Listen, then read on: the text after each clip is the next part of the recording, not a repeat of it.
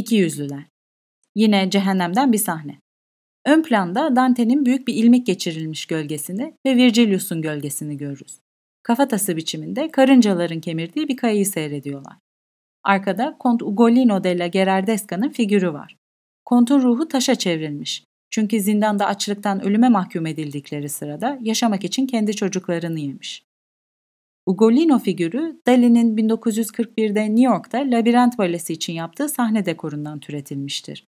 Bu aynı figür Dali'nin Figueres'teki tiyatro müzesinde de yer alır. Sergide bu müzeye ayrılan bölümde figürün kendisini görebilirsiniz.